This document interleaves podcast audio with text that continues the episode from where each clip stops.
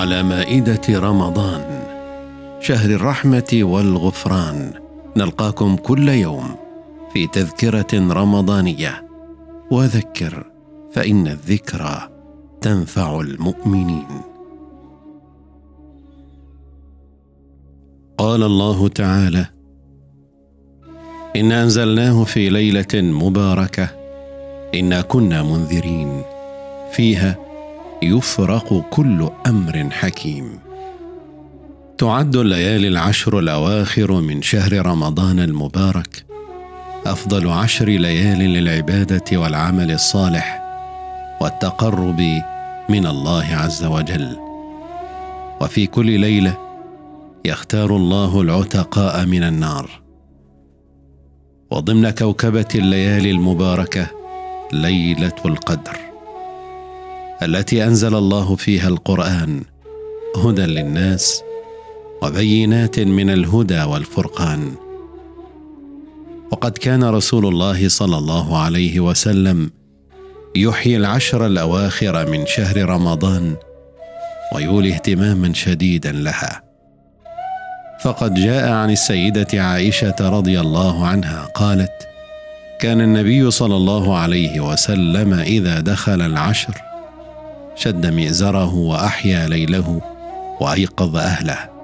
وورد في الصحيحين عن عائشة رضي الله عنها أن النبي صلى الله عليه وسلم قال تحروا ليلة القدر في العشر الأواخر من رمضان. وقد كان صلى الله عليه وسلم يعتكف العشر الأواخر من رمضان.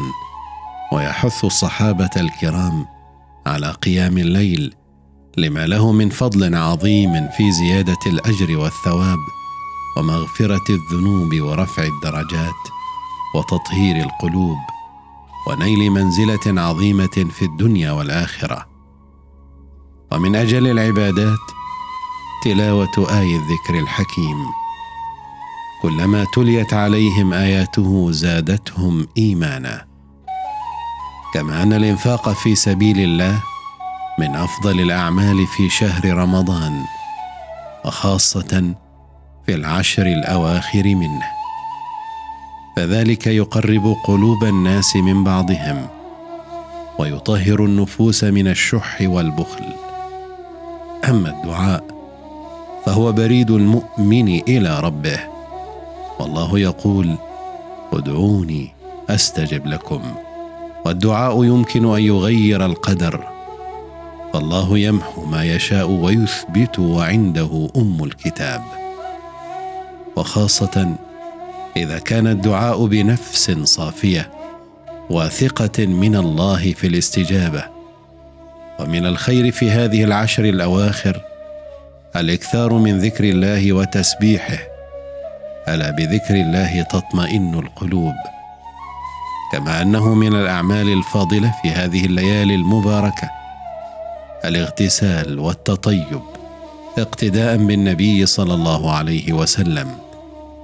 قال ابن جرير كانوا يستحبون أن يغتسلوا كل ليلة من العشر الأواخر ومنهم من كان يغتسل ويتطيب في الليالي التي تكون أرجى لليلة القدر. إنها عطاء ونعمة من الله تلك الليالي المباركة التي فيها ليلة اختصر فيها الزمان كل الزمان بليلة واحدة. تزيد بفضلها وخيرها ونورها وبركتها وثوابها على عبادة ألف شهر.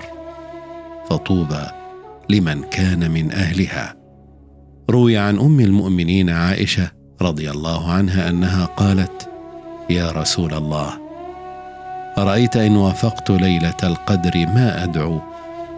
قال تقولين اللهم إنك عفو تحب العفو فاعف عني.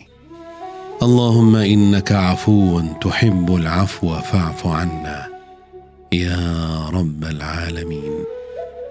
إلهنا يا قابل التائبين يا تواب يا رحيم يا الله. اللهم اجعل لنا في يومنا هذا إلى مرضاتك دليلا ولا تجعل للشيطان فيه علينا سبيلا واجعل الجنة لنا بفضلك منزلا ومقيلا. يا قاضي الحاجات ويا غافر الزلات يا الله يا الله يا الله. يا الله يا الله يا الله. وآخر دعوانا أن الحمد لله رب العالمين.